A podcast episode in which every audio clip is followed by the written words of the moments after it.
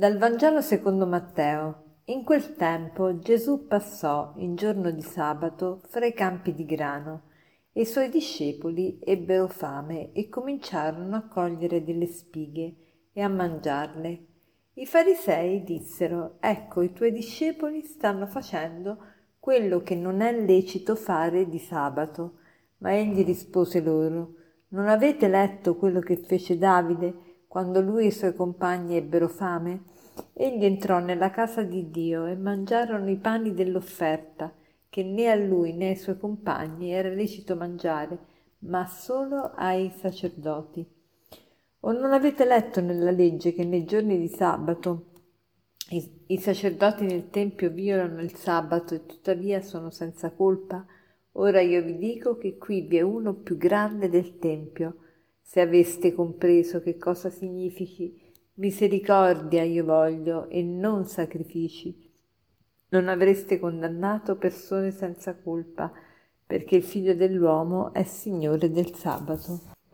Oggi Gesù si trova ad affrontare un'altra disputa con i farisei. Questa volta si tratta del giorno del sabato Ricordiamo che gli ebrei erano proprio, erano proprio, conosciuti come quelli che rispettavano il sabato, come quelli del giorno del sabato, perché il sabato era importantissimo per un ebreo, era il richiamo ed è ancora oggi, sia per l'ebreo sia per il cristiano, per il cristiano la domenica non il sabato, è un richiamo continuo del Signore a voler instaurare un'amicizia con noi in modo che non ci dimentichiamo di lui, ma abbiamo almeno un appuntamento settimanale per reimpostare un po' la nostra vita, per fare un po' una verifica, per cercare di, eh, di attingere nuova grazia per la settimana che, che viene.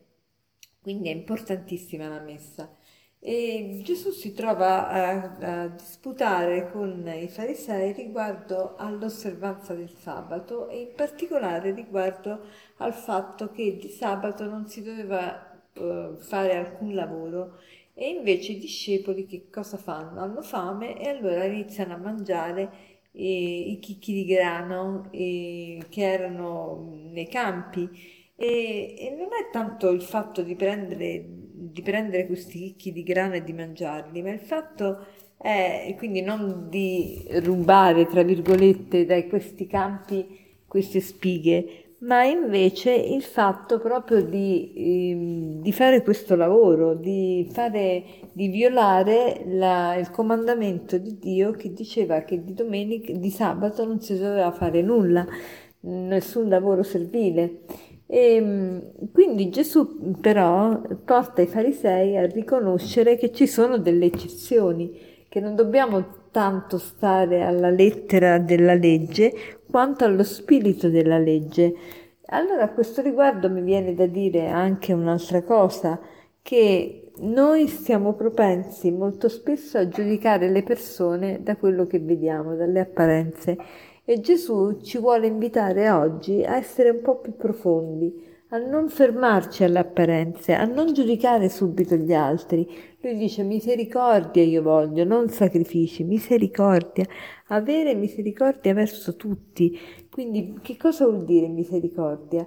A portare al cuore le miserie degli altri, cioè non giudicarle le persone, ma a farle sentire accolte sì, sicuramente, magari alcuni avranno anche i loro errori, sicuramente, ma non per questo non meritano più la nostra considerazione e il nostro amore.